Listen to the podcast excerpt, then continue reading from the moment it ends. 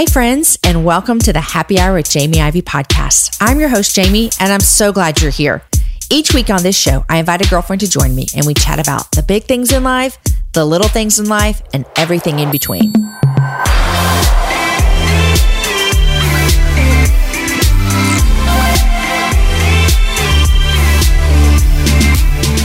Welcome to April, my friends. Whoa, did March feel hard for so many of us or what? I have no idea what April's going to feel like, but I want you to know that if it feels hard, that's okay. What's not okay is to think that your feelings are what is the absolute truth. Friends, God's word is our absolute truth, and it tells us that perfect love casts out fear. It tells us that he is our hiding place and our shelter. It tells us that his word is a lamp unto our feet. It tells us that we can come to him, we can bring him our burdens, and that he will give us rest. You might be feeling afraid. You might be feeling anxious. You might be feeling scared. But my friends, his word is our truth. So my encouragement is that you run to it today. I have a new verse screensaver for you this week. I gave you one a few weeks ago that was from Romans 12:12, which I just love that verse so much. And I know that you guys had benefited from it as well. That verse says, rejoice in hope, be patient in tribulation, be constant in prayer. I've had that on my screensaver for the past 2 weeks and it's been such a joy for me. Well, I have a new one for you. Are you ready? You can go to my Instagram stories and download it. And it is this, Psalm 119, 114. It says, you are my hiding place and my shield. I hope in your word. Guys, I want us to meditate on that this week, that God is our hiding place. He is our shield. When the world feels absolutely crazy, which it does, he has not changed. Guys, today's show is so very, very good. Also, I need to tell you, we recorded it before we were in the current state of our world that we're in right now. Just a little preface. If you're wondering why we didn't mention it, it's because we recorded this a while ago. You're going to love this conversation. I loved every single minute of my conversation with Rebecca Bender. I could have chatted with her for 17 more hours. She has an incredible story of escape from human trafficking that she told in her book, In Pursuit of Love. If you're looking for a book that you cannot put down, get this one wherever you can get books right now, which I don't think you can get them on Amazon, but Barnes & Noble delivers as well. Check out her book, In Pursuit of Love. I think you're really, really going to love it. In our chat today, we talk about human trafficking, specifically sex trafficking, and the realities that it brings to our world and to so many women's lives in our own communities, friends. I would like to also note in this season of quarantine and isolation that some of our worlds and our jobs and our lives are on hold. But like my friend Holly Hayes and my friend Christine Kane have reminded me, trafficking doesn't stop because of the coronavirus. I want us just to remember that and pray for women all around the world who are entrapped in trafficking and cannot leave, that this is a very desolate time for them as well. Something exciting, we told you about this last week, and I cannot wait for all of you to sign up and join us, is that we have a new Bible study that we just launched last week, and it is so exciting. It is called Your Story Matters. Now, when we launched this, or when we planned to launch this, we had no idea what our world would look like right now. But I think it's crazy because God knew. He's not surprised by this. And we made this Bible study, and the whole point is to connect you to your people. And right now it's hard to connect, but praise God for the internet. Am I right? And so we're all craving this connection to the outside world, and I have an idea. I have a plan for us. This Bible study is a great way for you to connect with your girlfriends, to be in the Word together, even when you cannot gather together. The Bible study is called Your Story Matters. It's a downloadable Bible study. You can get it at jamieivey.com. You can click on the order there, pre-order between now and April 13th when we begin. It's only $19. What that gives you is it gives you 6 video teaching sessions where I'm teaching and then I interview a woman who talks about what I was teaching, and then a PDF downloadable questions for you to work through. And then my encouragement would be for you to plan to do this with some girlfriends. Make a plan for it. Set up a Zoom or a FaceTime every Friday to go through what you were learning and share with each other. I believe that stories have the power to change the world. I believe that your story has the power to change the world. I believe that we need each other all the time, and especially right now. We need to learn from each other. We need to be inspired from each other. I would just encourage you to join us. I really think you're going to enjoy this study. Go to jamieivey.com, click on the button there that says pre-order Your Story Matters. It's going to take you to a page where you can pre-order it. When you pre-order it for $19, you're also going to receive a bonus video that my husband Aaron and I recorded about how to share your story with your spouse. I really, really cannot wait to dive into this study with you. We also are going to invite you to a private Facebook group when you join, and I'll be hanging out there before the study. I'll be hanging out there every week during the study. So that'll be a fun time for us to connect as well. Call your girlfriends, call your cousins, call your sisters, your neighbors. Set up a time where you guys can meet every single week together, whether it's Zoom or FaceTime, Google Hangout, whatever it is, we can still do Bible studies together, even in the midst of this time. Go to jamieivey.com and click on pre-order Your Story Matters, and then send me a message on Instagram that you're going to join us. I cannot wait to do this study with you. All right, friends, here is my conversation with my new friend, Rebecca Bender, who I love and adore and want to spend 87 more hours with. Here it is. Rebecca, welcome to the Happy Hour. Thanks for having me. I am thrilled that you're sitting in my office. Can I tell you why?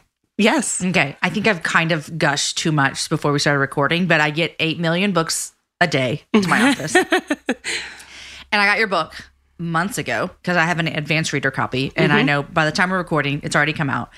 And I devoured this book this week. I read every single page. I dog-eared things. I love this book. Oh, and I'll tell you why. I just want to cry. Yeah, well, you can. But I'm gonna gush over you for a few minutes before we jump in. A couple of reasons why I love this book. Are you ready? Yeah. Number one, I love a story of transformation. I think that we all have stories. I always say stories change the world. Yes. And when I see Jesus change people's lives, it excites me more than anything in the world. Yes. That's your story. Number two, I told you a little bit before we started recording about how I was introduced into the world of sex trafficking probably 8 years ago, and it changed my outlook on everything that has to do with prostitution, trafficking in America, sex industry. My eyes were open. Buyers demand, pimps, everything. Yeah. How our culture celebrates this, some of this. So I ate this up as well because I have learned a lot more about this in the past 8 years than previously my whole 30 years of life. And so, but your book also, it educates, but it also brings the reader into a story, a real devastating story with a really awesome ending. Thank you. And so, congrats on your book. Thank you. Congrats on Jesus. Yes. The changer of all of our lives. And so I'm so glad to sit down with you. Oh, I mean, I love it. I am doing a lot of interviews this week, and I've been giddy about talking to you. So I feel like I'm gushing over you. So I'm setting you up. You got to come through on this interview because I just set you up. No pressure. But anyhow, welcome to Austin. You live in Oregon. I do. With your husband and 4 kids. Mm-hmm. 4 daughters. 4 daughters. Well, one's off at college, so I only have 3 in the house, but we can talk about that too. I'm 2 years away from it. It felt like a break when I only had 3. Yeah, you're like, oh, this is great. Oh, 3, that's easy. Grocery shopping's easy. I can do this. Okay, so I want to set the stage to what we're going to talk about today. You released a book in February called In Pursuit of Love, One Woman's Journey from Traffic to Triumph. And this is your true story. It's basically a memoir of you being trafficked for 6 years while living in Vegas. And so everyone can read the book. Like, I don't want to ask you to tell me your whole story because they got to read the book. It's so good. But can we talk about like what led up to this? Yes. Because there's a lot of people who are listening and they're going to tune out and think this has nothing to do with my life. Right. And I think you would say the opposite. Yeah. I mean, I think you nailed it when you said stories matter and stories change the world. I think while many people can't identify with being trafficked, everyone can relate with feeling trapped. Everyone can relate with identifying vulnerabilities that happened in their childhood that maybe made them make decisions as a teenager or a young adult that maybe weren't the best choices or, you know, got involved in something they shouldn't have been involved in. Even if it didn't get that far, I think everyone can relate with feeling trapped in maybe a toxic friendship that they don't know how to get out of, or they feel like they're growing, but maybe their best friend isn't. And how do you do that? How do you step away and really go after what God has for you while leaving someone you really love? Do you feel like leaving them behind, or a dead-end job, or feeling like I have this passion in my heart, but I don't know how to get there? Everyone can relate with that. And at the core, you know, we all have this heart that God has made us with. And I think that's what's relatable. And that's why stories matter. Stories do matter. You mentioned something at the end of your book that I have just recently become familiar with, the ACEs. Yes. ACEs? Did I say that right? Correct. ACEs, Adverse Childhood Experiential Study. Oh, I listened to a podcast recently. Dax Shepard hosts a podcast called Armchair Experts. And he had the first some kind of doctor, something in the state of California. I messed it all up. Anyhow, she wrote a book about this. And okay. I'm very intrigued by this because having three children in our family through adoption, just trauma, there's trauma there. Mm-hmm. And so you mentioned that. And so even what you're talking about of everyone has something that we have to overcome. Yeah. And when we look back at our childhood, maybe other people had something that's not going to lead them into down this road, but we all have things. Yeah. We all have things. Okay. So when I asked you to go back, I want to talk about how this even happened in your life. And I don't want you to tell me the story, but I've heard a handful of stories from women who people would be very surprised about them entering into the world of sex trafficking mm-hmm. because we think we have this idea that happens to women elsewhere. Right. Yeah. You look like a very typical American girl. Yeah. You know what I mean? Yeah. How did this even... Yeah, we all do this. We all think of, you hear the word human trafficking and you picture white minivans, kidnapping kids, you teach your kids stranger danger to look out for someone that offers you a puppy and candy at a park, you know. And we think of people being smuggled across foreign borders, duct taped and handcuffed and all of those things. What's really important, I think, for people to realize is two things. One is victims of human trafficking domestically, like we grow up in the same culture as you. And so we also picture trafficking that way. And so when our situation doesn't look like that, when I have a boy that's telling me all the things I want to hear, or you know, I work a lot with trafficked victims. And so stories are all so different and yet similar, where it's someone who has a lot of vulnerabilities and someone's promising them a whole bunch of things that their heart is created to have. Love, yeah. Belonging, acceptance, non-judgment, they're all the things. For those things. Right. Yeah. And so when that is how traffickers began getting their hook and their victim, we're all, as victims, we're thinking, well, I'm not being trafficked mm-hmm. because I'm not being kidnapped, right? I'm getting in the car. I love him. I'm getting on the flight. We're moving in together. He loves me.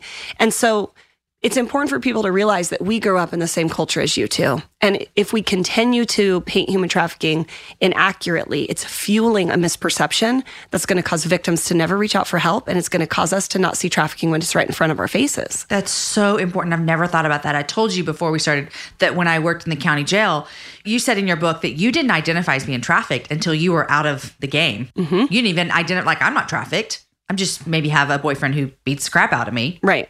I'm not trafficked because right. Like you said, trafficking is... It's kidnapped children. Kidnapped children, yeah. Right. Smuggled and overseas. Exactly. The women in the jail, a lot of times we would talk about trafficking and you would see a light bulb go off because they had never, ever thought that what was happening to them was traffic. And a lot of them had never even heard the word trafficking. Yeah. So as a woman who has been trafficked, as a mom, how do we as parents, like, how do we talk to our children about this? Yeah. And I guess we should. I think it's important to remember, you know, that the second thing that would be important to remember is that in our country, sex for sale is a multi-billion-dollar industry. And whether it's porn or cam girls or online escorts or street prostitution or brothels, illicit massage, cantinas, there's literally 25 different ways that it could look in our own communities. 25 ways. According to research, according to the Polaris Project, which is a national human trafficking hotline. Yep. So if we're only looking for this one way, we're going to literally miss 2 dozen other forms of trafficking in your community. I've never heard that before. I'm sorry. I'm like flabbergasted over here. Yeah, 25, according to the... It's called the typology report. Yeah. So it's years of research, hundreds of thousands of calls from the hotline, 25 different types of human trafficking. And what's important is, you know, sex for sale is this multi-billion-dollar industry, and kidnapped, duct taped, people thrown on a dirty mattress. Unfortunately, that's not real sellable, right? Mm-hmm. That's not sexy. It doesn't, you know, turn people on, for lack of better words, because to traffickers, this is a business and this is a product that has to remain sellable. And so I think it's important for us to keep that in mind when we're like, well, I didn't see her kidnapped. Well, I didn't see this. Well, yeah, would that have sold? Is that sellable? Yeah. So the trafficker's constantly trying to keep their product, quote unquote, in mental change so that even if they have the physical ability to leave, they're so brainwashed, they're so traumatized, they're so full of fear that the product stays sellable and the girl stays within his grasp. I mean, you're a walking example of this. I mean, in your book, I think you mentioned like twice when you left and came back. Yeah. And to a lot of people that would seem like, Rebecca, you could have left. What's the deal? Yeah, I have a lot of people say that. I'm sure. I mean, it's the same thing. I don't know if you remember when this has happened a handful of times. It's not like one particular instance, but we'll see on the news about a woman who was kidnapped and not trafficked, but kidnapped and held hostage. And the kidnapper will leave and they'll say, why didn't you leave? Right. And we look at that and go, what's wrong with you? Whereas there's this real thing, Stockholm Syndrome, right, which is legit. Yep. And so that's that bondage that you are stuck in. That is, people can't understand it. Right. And I think it's what's great about people thinking that way, though, is of course you're thinking that way. You're thinking from a healthy adult brain. Right. That's not in the middle of trauma, that hasn't been, you know, starved and beaten, and your kids aren't being held hostage against your, like, you haven't ran and he fought. In my case, I did have multiple attempted escapes. I got all the way to Oregon and he came and followed me there. I got all the way to the airport on another attempt, and post 9/11, you can't buy plane tickets with cash. Most people don't know that, because I got all the way to the counter and they wouldn't sell me the ticket. And there's no way you would have a credit card. It's not like he leaves you a debit card, you know? And so, of course, people are thinking, why don't they just run? Because you have a healthy adult brain. Right. That is how healthy adult brains would think. But the person in the midst of trauma, that's not how their brain's working. They're having trauma bonding, capture bonding, PTSD, Stockholm Syndrome, polyvictimization, complex compound, all these actual mental diagnoses that we're not just make these, you know, up for fun. These are real actual disorders that have been, you know, diagnosable DSM-5 disorders. And so you're afraid. It wasn't just, I had these vulnerabilities and my boyfriend lured me away, promising me this future as a single teen mom, trying to put myself through college. Because once I got there, then he used force. Then I'm, you know, now I'm being monitored. My drug use is being monitored. By the time I get traded and sold to multiple different trafficked families, I'm at this one final quote unquote stable where there's extreme abuse. Like, I'm being given an hour to sleep in the closet. My daughter's life is threatened if I don't work, quote unquote work, while I have the flu. I mean, I can literally remember having a fever, sweating, chills, literal flu, and calling back to him and saying, can I please come home? I'm so sick. I'm throwing up in hotel rooms. Like, this, people don't want me here. You know, people don't want to buy me. Mm-hmm. And I remember him saying swinging hangers and hanging the phone up.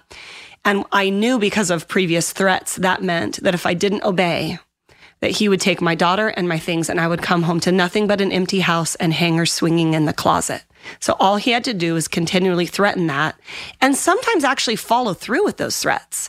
I mean, the case that I talk about in the book with a girl named Felicity, her trafficker did 6 months in prison for abusing her children, physically abusing her children. These aren't always just threats. Mm-hmm. These are actual things that are happening to us behind closed doors. And so people are like, why didn't you just run? Especially guys. And I train cops now, like, why don't you just grab a grenade, bomb the Bellagio, jump out the window and run for freedom? And you're like, okay. But there's real actual trauma and abuse and stuff that's happening with your brain when you're living in a constant state of prolonged fear. I mean, I was beaten to the point, I've had my face broken in 5 places. I had to have reconstructive surgery. My palate cracked, my nose twice, my maxillofacials and turbinates impounded. The ENT doctor thought that I'd been in a car accident. These are really extreme abuse that is hard to come back from, and really hard to think clearly when you're living in the midst of this tornado of fear. It's like, I just needed a minute to take a breath so I could think of my next step, but you didn't have that minute never came. And so you'd grab your baby in the night and run and get to the airport and they won't sell you a ticket, or grab your baby and run home and here he comes behind you. And so you feel at some point where you almost feel like you give up. Like, I'm just gonna hold on to all the things that he keeps telling me because it's easier to get through it. It's easier. You know, I tell the story in the book where it's Halloween and there's girls in Vegas and they're all dressed up in, like, you know, the bunny sexiest outfit, right? Whatever, yeah. Tina Fey makes a joke at Halloween now that's like sexy corn, you know, like anything. Yeah. And I can remember him driving really slow and pointing at some girls that were dressed up in like garter belts and feather boas, and him saying, do you see those girls? They wish they could be you. Hmm. You're brave. You're courageous. You're strong. They wish they could be you. And so when you're abused and you're living in fear and you're living in trauma, and that's what you're hearing constantly, it feels good to go, I am brave. Mm. I am strong. I can do this. And then your other option is what? Poverty, homelessness, food stamps, Section 8 housing, navigating, going back to a small town where everyone's going to know because you have a criminal record of prostitution. So getting a job is really scary because they're going to do a background check.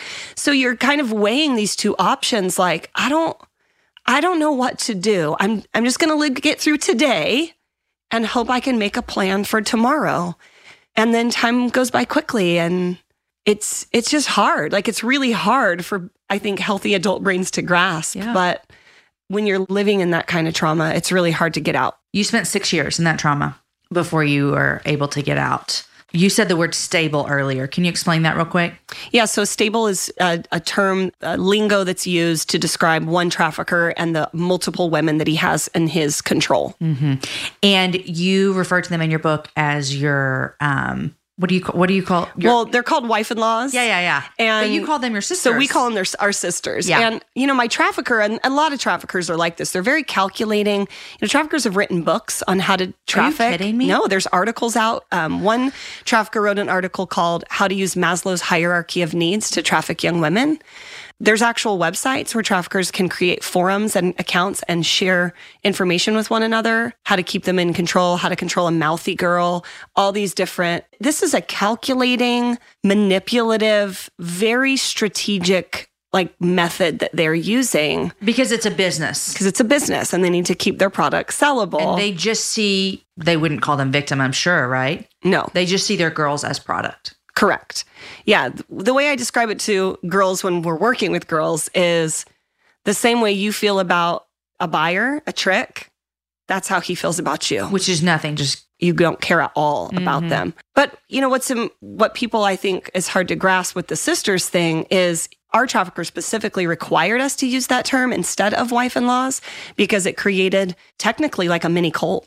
It created this sense of family, this sense of, I finally have friends. I hadn't had friends in a really long time. My only human interaction was people who bought or sold me. And so to finally have another girl that was my friend and we got along and she was funny and we'd get to hang out. Then when you have the ability to run, there's part of you that's like, but what about my sister? Do I just leave her behind? Well, what about the other little kid in the home? Do I just leave him behind? And so whether he's methodically doing this or not, there becomes this real bond with everybody in the home. These are my sisters.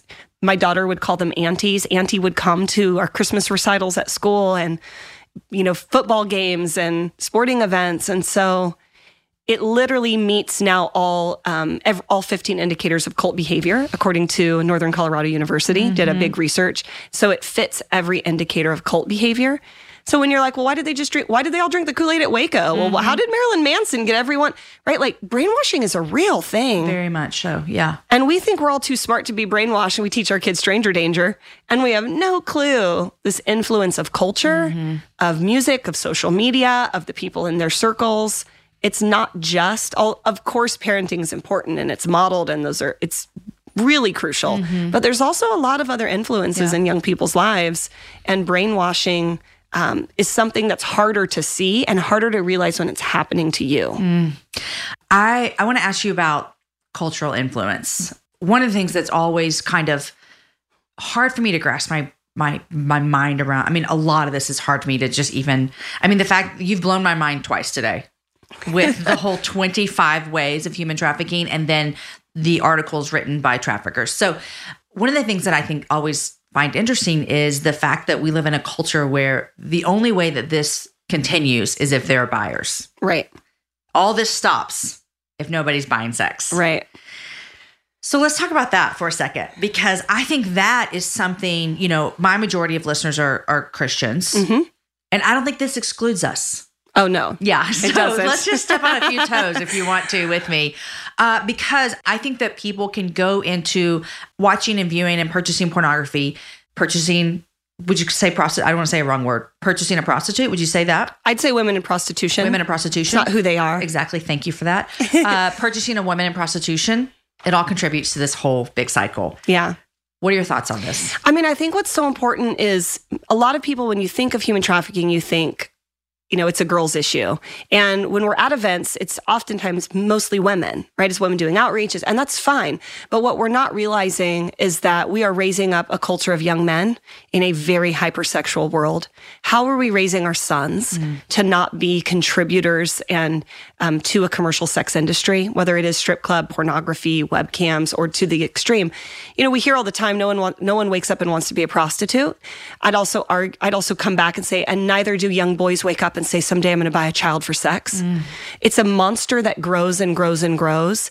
And I think as parents, whether you have a son or daughter, it's really important to consider how this hypersexual culture that we live in, because it's not going to go away. How do we teach our kids self-control? How do we teach our kids to empower others instead of exploit others? How do we teach our young men to defend and protect and not objectify? I think those are my opinions. Research would show that the average buyer in America is a 35 to 55-year-old Caucasian male with expendable income. Who is that you know in your life? That's the average buyer. Not to say there's not exceptions as any research, sure. But if this is what research is showing us, who is that in your community? How did they get that far in their addiction to porn, in their addiction to sex, in their desire to act out porn with skin on in a way that is too embarrassing to talk to their wife about? Mm-hmm. How are we saying, let's get some therapy if it gets that far in your addiction instead of buying someone enslaved? Mm-hmm. But how do we stop this? How do we start looking at the next generation of young men and raising up people that can defend and protect? Yeah. I mean, would you say that someone's first step into pornography is not buying a woman, would you say? No, I mean, I think like any addiction, it grows and grows and grows. It has to get stronger. It has to get harsher. Intensity has to, get increase. There's a great organization called Fight the New Drug that talks a lot about science in the brain, especially with adolescents. I say this a lot. What used to be considered softcore porn is now our mainstream media.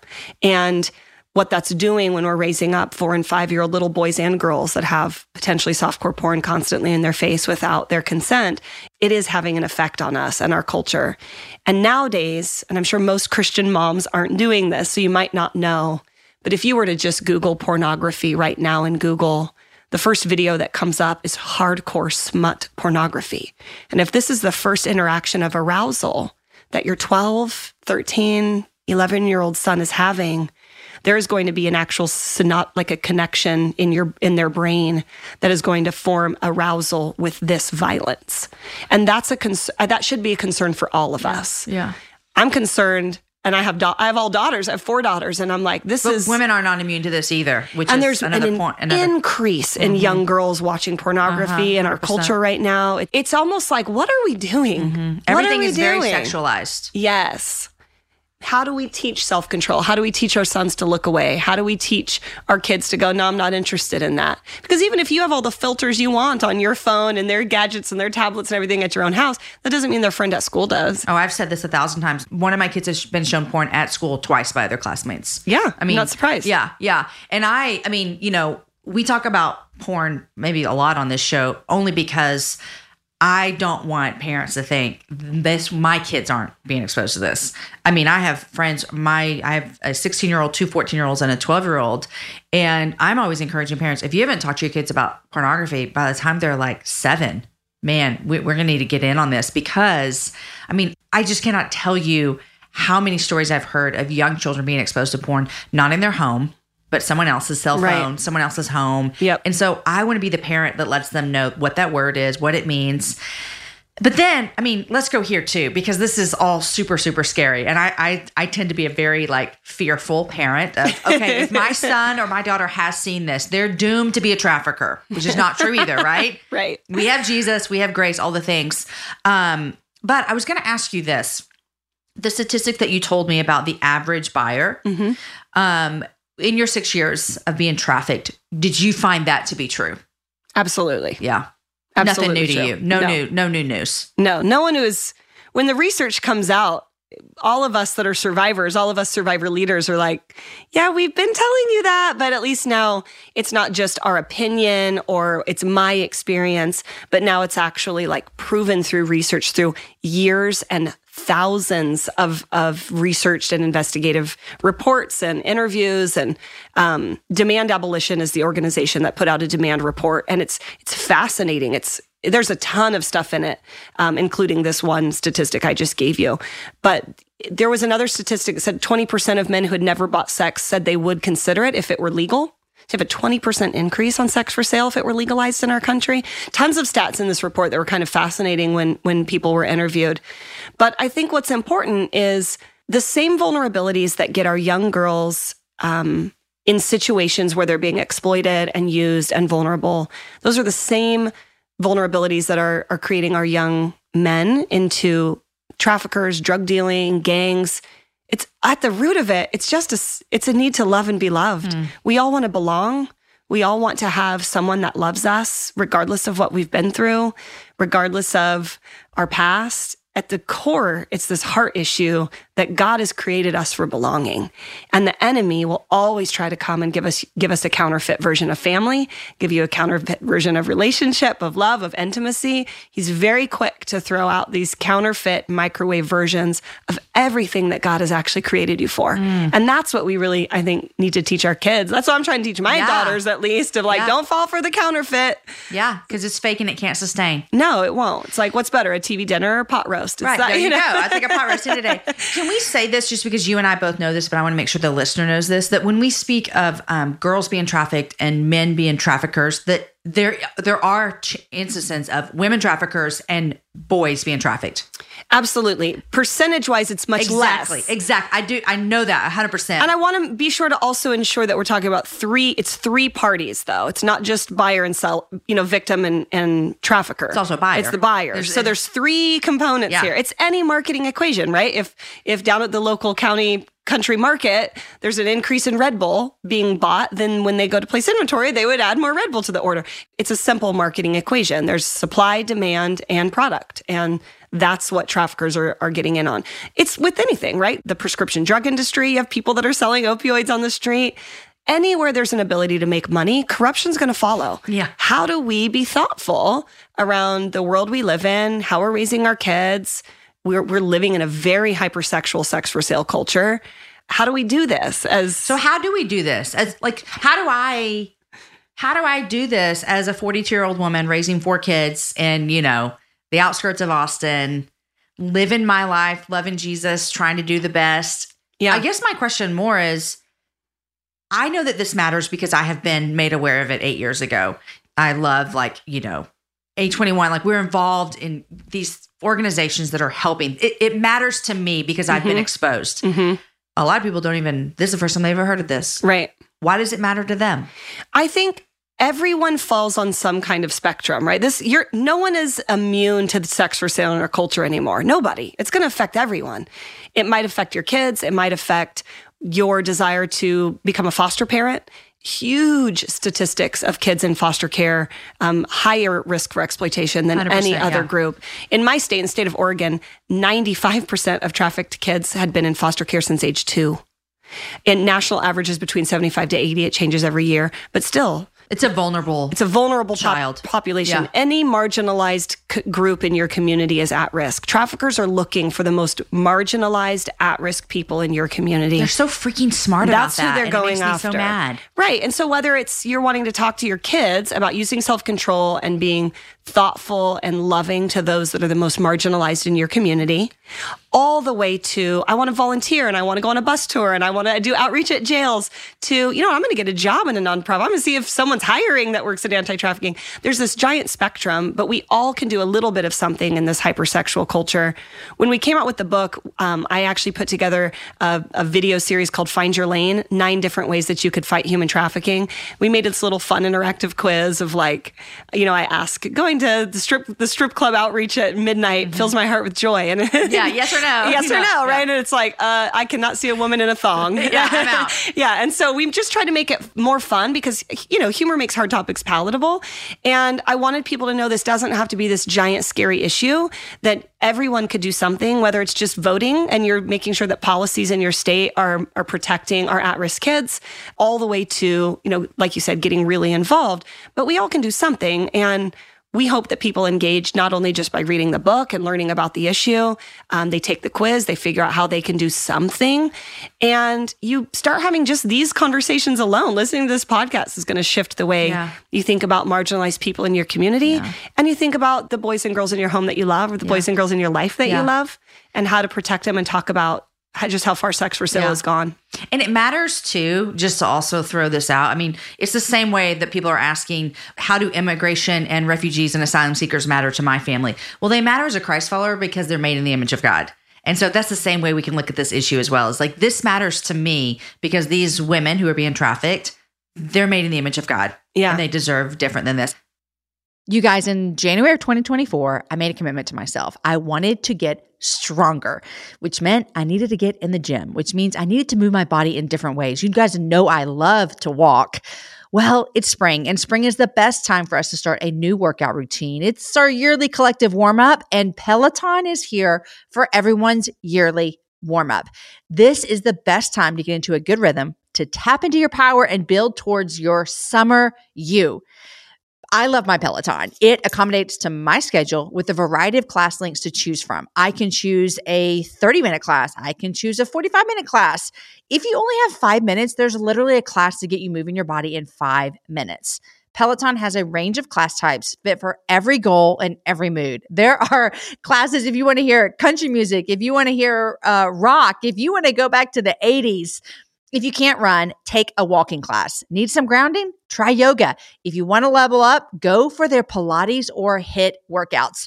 Here's what I love is that you can move at your own pace. And that is what I'm learning that my body needs right now. It needs to move at its own pace. Peloton makes the process easier with personalized recommendations and guided programs that take all the guesswork out of working out. You guys, we think about so many things during the day. Let's take the guesswork out. Let's jump right in and let's keep our fitness journey fresh every single day. Peloton has everything you need to get you where you're going. Whether you prefer to run outdoors, row or ride at home, or strength train at the gym, Peloton has something for you. I personally love a good 45-minute hip-hop class. It gets me moving. It gets me excited. It's my favorite genre of music. Just ask my kids. Get a head start on summer with Peloton at onepeloton.com. That's onepeloton.com. I have a question for you that I feel dumb asking. Okay. You ready? I am. Educate me. On? This is what I'm about to ask. I feel like I'm setting myself. I've had this question in my head for so long, and I got it from reading your book as well, and then just from listening to you. So correct me if I'm wrong. Prostitution is illegal in all 50 states. Correct. Okay. Then can you dumb it down for me a little bit? Yeah. How does this money-making industry of trafficking women, sex for sale, how does it get past that prostitution is illegal? Right. Tell me, Rebecca, is that a dumb question? No, not at all. Okay, good. People ask this all the time. Okay. And right now, politically, there's this huge push for what's called decriminalization of prostitution. And I want to talk about that. And so I think this is a huge topic that people don't know very much about. And so this is great. That's why we're doing this. We get to tell. So for the longest time, prostitution has been criminalized in our country. That's how we've been for a long time. There's other countries that have legalized prostitution, right? Amsterdam. Okay, I'm going to ask another question. I'm going to interrupt, which is the worst interview thing ever. You're fine. No, it's not good to interrupt, but I'm going to do it right now. When you say criminalized, am I correct that most often only the woman, we'll do a majority of women here, prostituting would be criminalized, not the buyer. Am I right? Yes, kind of. Okay, I'll quit interrupting. Keep going. Yes, mainly people that are engaging in prostitution are the ones arrested, which is why I have a giant criminal record and my mugshots are the cover of the book, right? Okay, yes. We're the ones going to jail. Now it's getting more and more common the more we're doing trainings and the more that we're helping law enforcement better understand the issue, that sting operations are being more geared towards buyers and sellers. But for the longest time, I mean, years and decades, it's been like arrest the prostitute, quote unquote. Yeah. And so just, to kind of go back, this issue of prostitution that's criminalized, they're making money off it through a variety of things. Escort services are deemed that they just have dancers, quote unquote, and girls have to sign a disclaimer when they join the escort service that they will not solicit for sex. That's how that company stays operating legally. Illicit massage parlors are operating as massage parlors, but ain't nothing open at 2 a.m. with a blinking neon light and a curtain closed, just FYI. I mean, we all saw what happened with the Robert Kraft incident in Florida. But they're getting by with a legal license of a massage parlor. We're seeing reflexologies on the rise in terms of affront for exploitation because reflexology has less licensing requirements now that now that law enforcement is getting more attuned on how illicit massage operates in strip malls across America. Now traffickers are shifting to reflexology, cantinas, which operate as potential sports bars, really are where you have a lot of trafficking that takes place behind the cantinas. So this is how people are getting away with it legally, quote unquote, is it looks like something else in your community. And what's fascinating, though, with the whole, you know, decrim legalization debate politically, and this will just be very quick, so people are like, I don't care, just hit fast forward 10 seconds. Yes, we care, Rebecca, bring it. So prostitution's been criminalized, and other countries have legalized, but it doesn't have to be only full decriminalization, which is kind of another word for legalization. I say kind of because there's, I mean, obviously we can debate and go toe-to-toe, but we won't do it on this podcast. So basically, you can either criminalize or fully decriminalize, which is also kind of like legalization. What people don't realize is there's this other option. There's this third option called partial decrim or the equality model. So the equality model, also known as partial decrim, it's important to know there's 5 components with human trafficking, or with prostitution in general. Human trafficking is one, buying, selling, pimping, pandering, procuring, and brothel owning. Those are the 5 areas legally that people look at. Right now, they're all criminalized in our country. Other countries have fully legalized all of them except human trafficking. And that's where you're seeing red light districts. That's when you see brothels pop up in communities. That's when you see areas in other countries that are known for trafficking in karaoke bars. It's legal in this one area of town, right?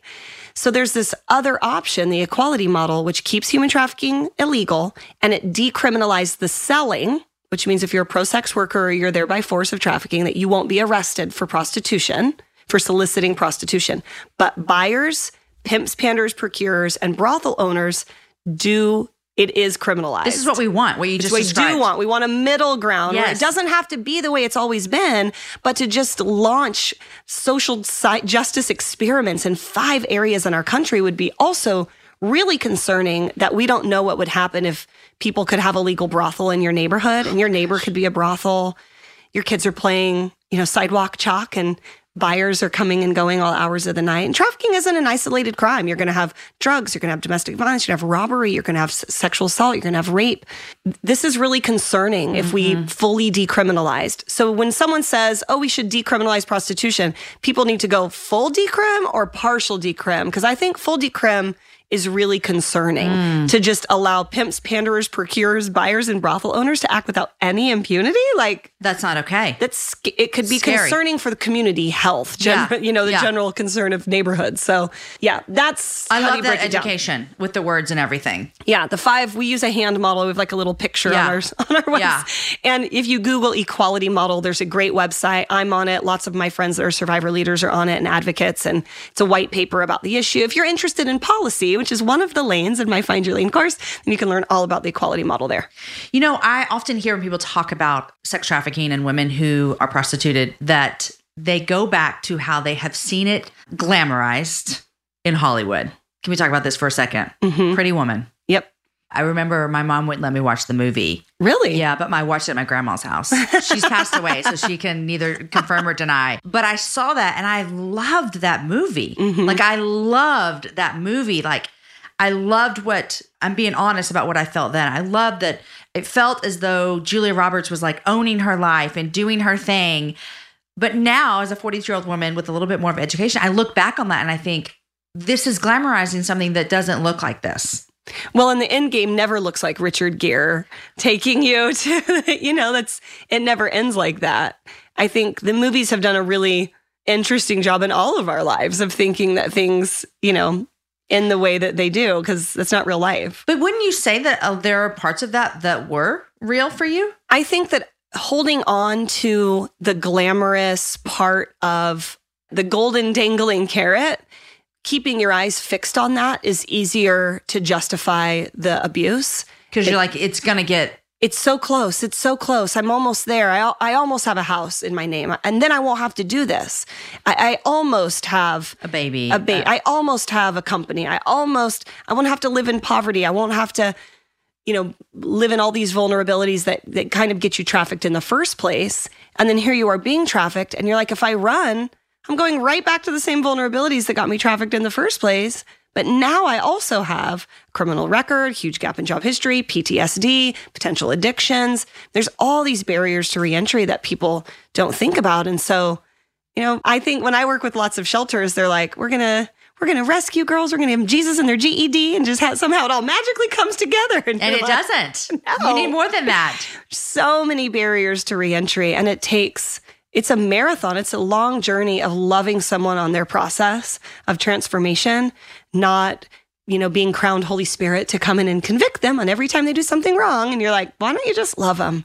You know what I loved about your story is there is this idea that you're going to get saved and follow Jesus and everything's going to just be just perfect from then on out. Mm-hmm. And that's not how my story went. And that's not how your story went. Right. And I think there is this misconception, like you just said, let's just give them like Jesus and everything will be okay. And we both know and believe that Jesus is the true source of all of our life, right. Everything that we need. But in certain vulnerable situations, you need a little bit more than just that, because if we can talk about your story for a little bit, you left your trafficker, ended up in a rehab. Mm-hmm. Is that where you say you became a Christian? Yeah. Became a Christian, mm-hmm. Got saved. Delivered, from drugs. Life change. Was that the last time you did drugs? Yeah, I've been clean 17 years. Awesome. Congratulations. Got sober, all the things. You went back to your trafficker. Mm-hmm. That, I think, which is so hard for people to understand coming from a Christian space, because they would say, wait, but you got saved. Yeah. Filled with the Holy Spirit, delivered with drug addiction, teaching Bible studies on my church's women's steering committee, and went back. That is, there's no judgment from me, but I know that you have experienced judgment for that. I've experienced judgment from my story. Most people have been really, really great because I try to be so vulnerable, at risk of getting judged. I think if people were to actually fully read the book, I think people would get it a little bit more.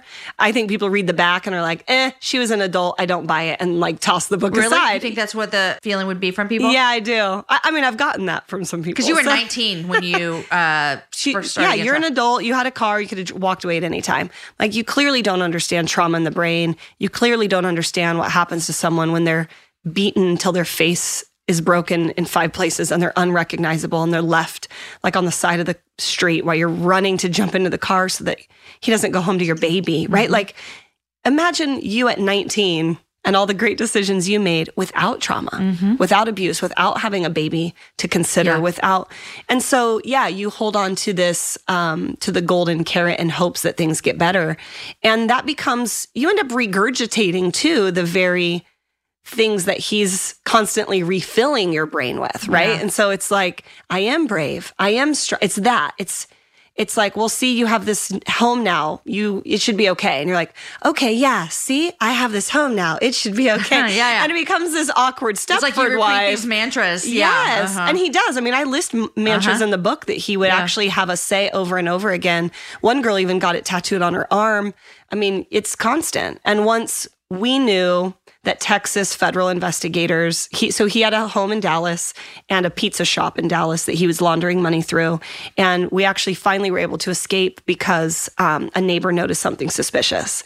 And so it's always important for people to, see something, say something. So she ended up, I think she had a friend that was a law enforcement officer and sheriff or something. And she said, I think my neighbors are drug dealers. That's what the tip was. Yeah. It's a whole bunch of fancy cars and women and one man. They're drug dealers. And so the sheriff looked into it, immediately recognized it was an organized human trafficking ring. And with that one guy in your book, Kevin. Yep. He was the one lone person. Okay, got it. And then that began, they turned it over to the feds, and an 18-month surveillance began. And the federal agent that surveillance does, which I talk about in the book, he's actually a believer.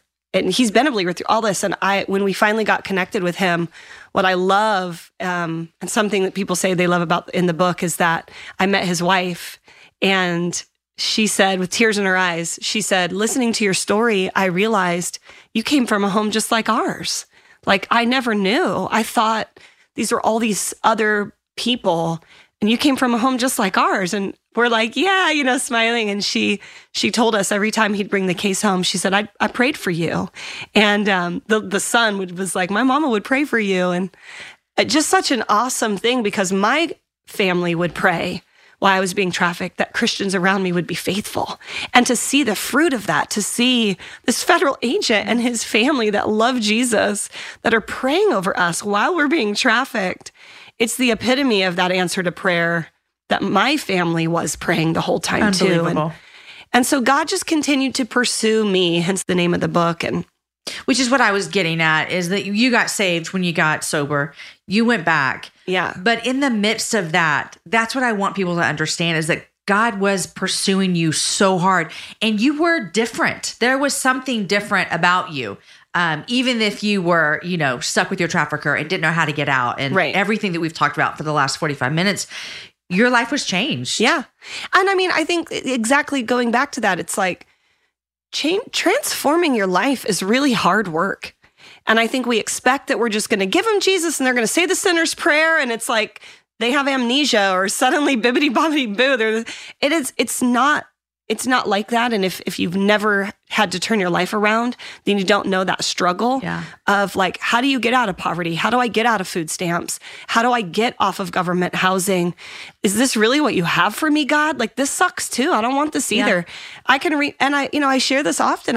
I remember getting mad at God and being like, is this the thing that all the Christians say they saved you for is poverty, food stamps, and this dead-end job? Like, was your alternative. I don't want this either. Yeah. I don't want to be trafficked, but I also don't want to live in poverty and all of these issues that I don't know how do you make friends again when you haven't made a friend in a long time? How do you go up to a woman in church and say like, hi, I'm Rebecca, I'm looking to make friends, right? Like, it's just so awkward anyway. Yeah. But then when people are like, oh, great, where are you from? Mm-hmm. And you're sitting there thinking, if I tell this lady I'm a former prostitute, she's never going to invite me over. She's not going to let her kids play with mine.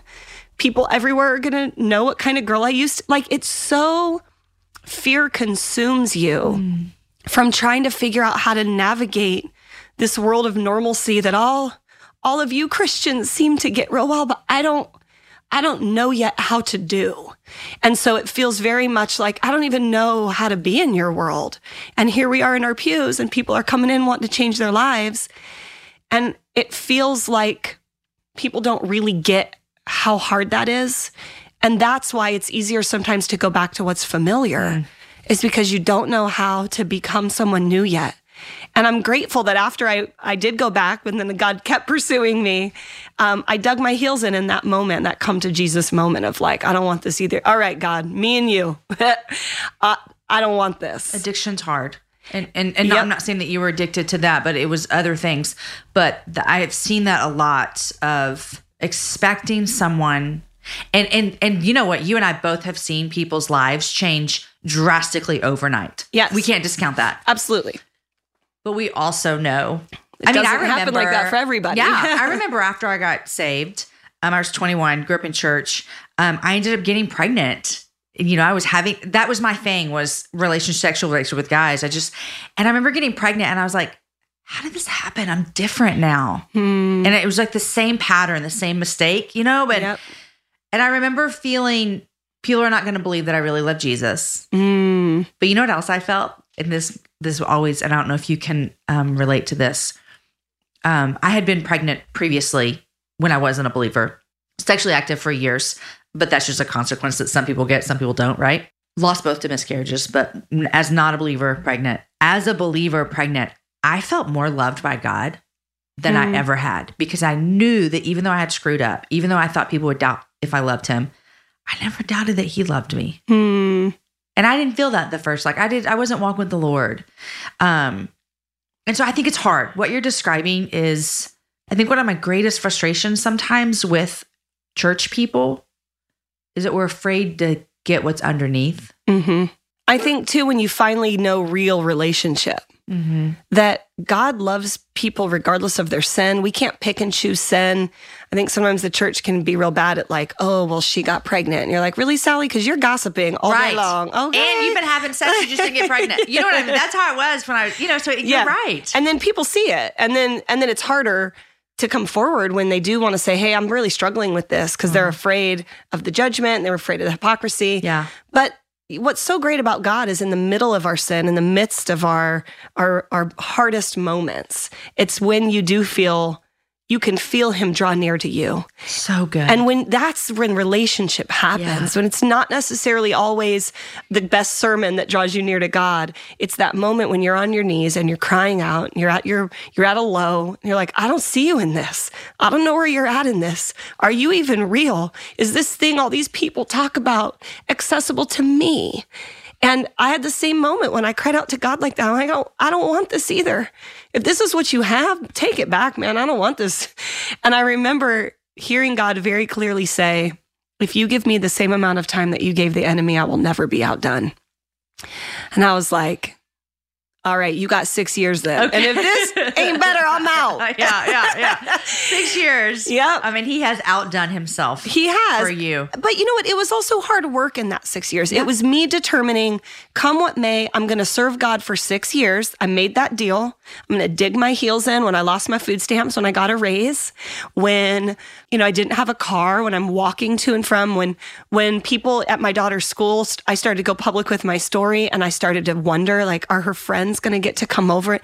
Like those moments of digging my heels in when it's hard, that's the determination that's on us. Hard work. Right? God pursues us and he can radically change lives and he will, and it's successful and it's free, but we're also not robots and we have free will and we have to determine in our heart, come what may, I'm going to serve the Lord. Yeah. Come what may, I am going to stand on him.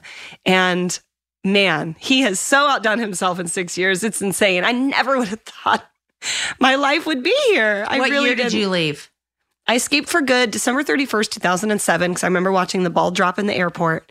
And then I fled to London. You have to read the book. That's good. It's good. And then I came back February 22nd, I think, 2009. It may have been it may be February 24th. I have to look at my passport stamp, but end of February 2009. Yeah. Okay, before we go, I want to ask you, we talked about this very briefly earlier about your sisters.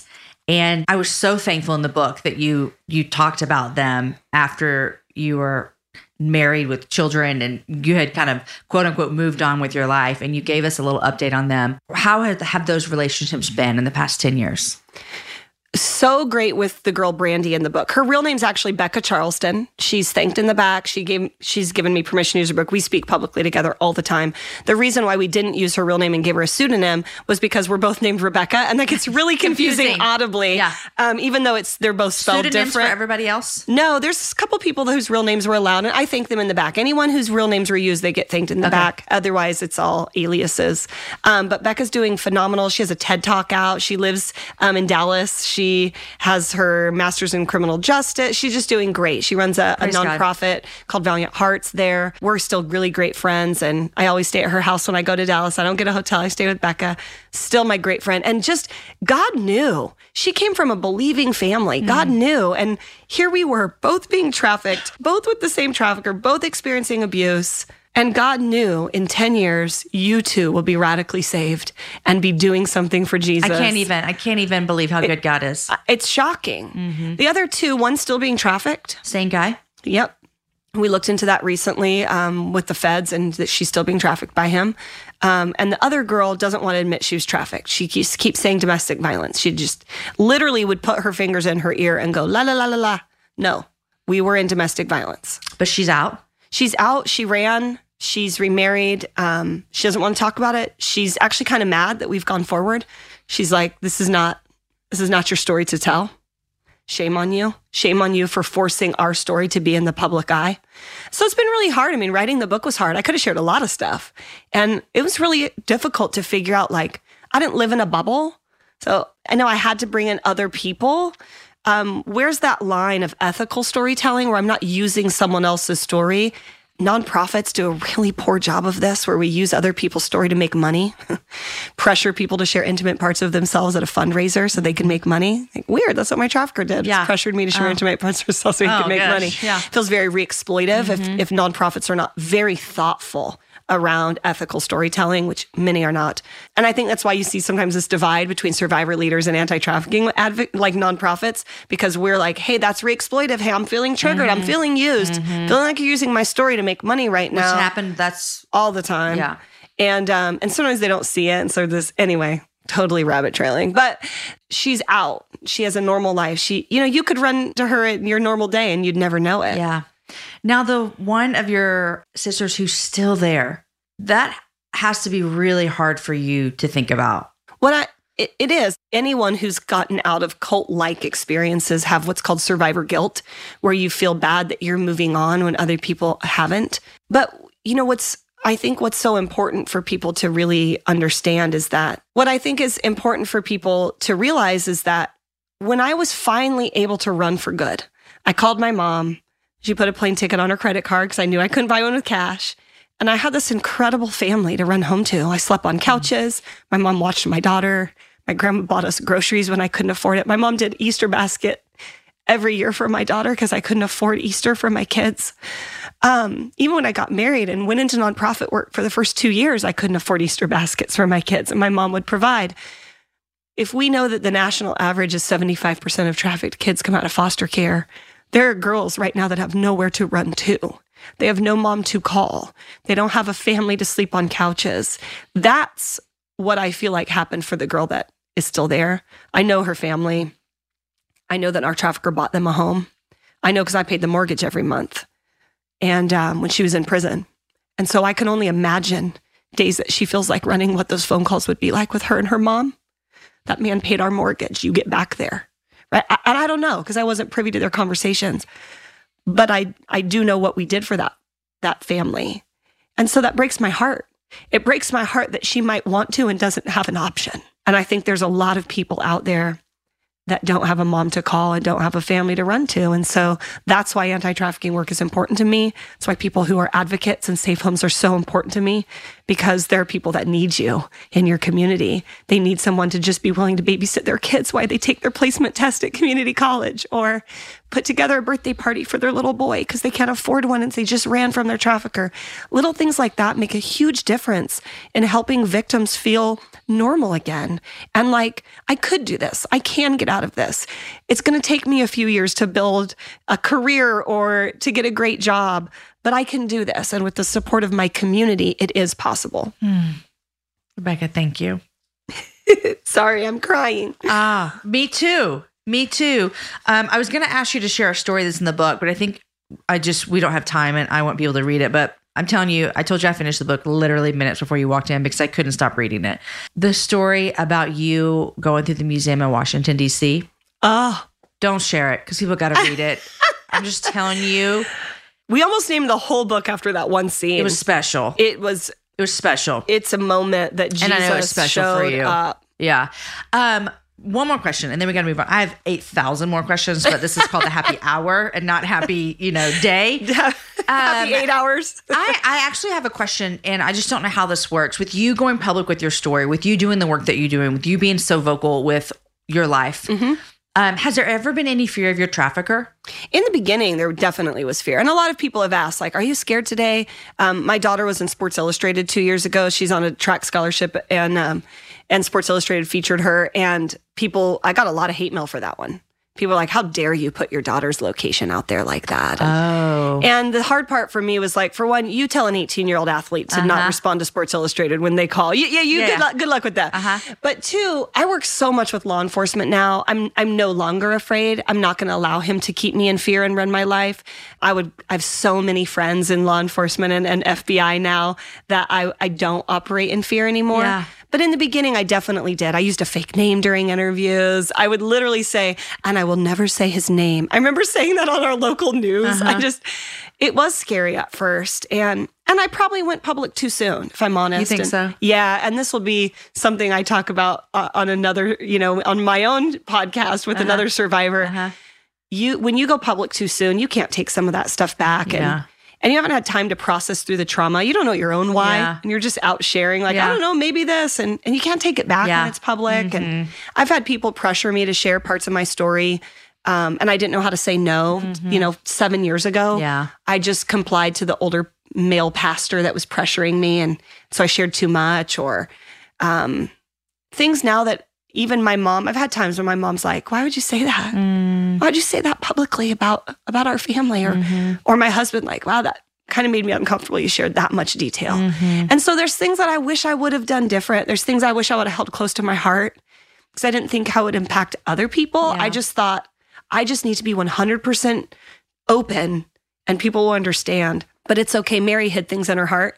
When Mary knew she was pregnant with the Son of God, Mary hid it in her heart. It's okay to hide, to preserve and protect relationships. And I think I want other people to know you don't have to go public with something that you've been through when you're not ready. Yeah. And to process with a friend first before you like go on YouTube. Yeah, there you go. That could be wise advice no matter what your story is, okay? Exactly. Rebecca, thank you. I'm thankful for your book. I'm thankful for your story. I'm thankful for what you're doing in the world. And I'm thankful just to have this conversation with you because I want to be a learner, you know, and I don't want to be oblivious to the things that are happening in my own community. And I want to be someone who takes a stand against things that are unjust. And this is unjust. This is not God's perfect plan for his people. And right. So thank you for your voice and your words. I do want to finish with what you're loving and what you're reading. Oh, I just read And David Perceived He Was King by Dale Mast. It was life. I want to read it again. Okay. I mean, it was so good, but I love, you know, I'm a Bible scholar. I'm a master's in biblical studies. So I am all about the word. It's the one thing that has radically changed me. And I just love the word. And so I love things like Running with the Horses by Eugene Peterson and Lying on a Pit in a Snowy Day by Batterson. Mark. Thank you. Uh-huh. I'm just like rambling off the three books that I have sitting on my night. So I love when someone like takes scripture and really does a deep dive. So that's my fave. What am I loving? I love teaching the word. I love, you know, yes, I'm a survivor of human trafficking, but I'm so much more than my story. I'm so much more than one bad thing that happened to me 10 years ago or 20 years ago. I have fresh manna. God and I have this great relationship where I love to teach women how to nurture grit, how to build faith, how to strengthen what they're pursuing. So whatever you practice gets stronger. Like I just love being able to help women run after the call of God on their lives. And so that's what I've been really passionate about in this new season is using story, whether it's from the stage page or on other forms, other mediums, to get a message out to the masses that God is able. He has a plan. He's no respecter of persons. What he's done for me, he can do for you. It's totally true. And he can done for anyone that you know that's lost, that you love. You know, I truly believed there's going to be a mom reading this book who has a child that's lost, maybe to drugs or gangs or prostitution. And I want them to have hope in this book to know that what God did for me, he can do for their kid. He can do for anybody. Right. That's totally right. Rebecca, thank you. Thanks. Okay, I hope that you enjoyed that show, that conversation with Rebecca as much as I did. I really respect the work that she's doing now. She is so wise and so smart and has so much to offer the world on our fight against sex trafficking. And so go follow her on Instagram, check out her book if you can, and maybe send her some love. Send her a message on Instagram that you're praying for her, that you're thankful for her work. I just think knowing people who are doing this kind of work is what we need because a couple of reasons. It keeps us on the forefront of our mind. It makes us not forget that this is a reality. So, Rebecca, thank you for your work. Today's show was edited and mixed by the team at Podshaper, and the music was developed for the show by Matt Graham. Show notes are written by Aki Slockers, and the whole thing is organized by Lindsay Sweeney. Next week, my guest is Melanie Schenkel. Melanie is like an OG to the Happy Hour. She's been on a few times. The last time she was on was a while ago, and I love chatting with her anytime I can. On the show, we chat about how we're holding up during the coronavirus. We actually recorded this in the midst of this, what this looks like for our kids at school and our schedules. We also chat about how timely her book, which is called On the Bright Side, is to all of us right now. Honestly, we just have a good time chatting. And I have no doubt that this conversation will spark some joy and laughter and put a smile on your face when you listen to it. Tune in next week for my conversation with Melanie Schenkel. Guys, enjoy your week. Enjoy the craziness and try to make the best of it. Share the show with a girlfriend. Sharing with your friends is the number one way that people find out about the Happy Hour, and we are thankful every time you do it. Have a virtual Happy Hour with a couple of friends, and I'll see you next week with my friend Melanie Schenkel.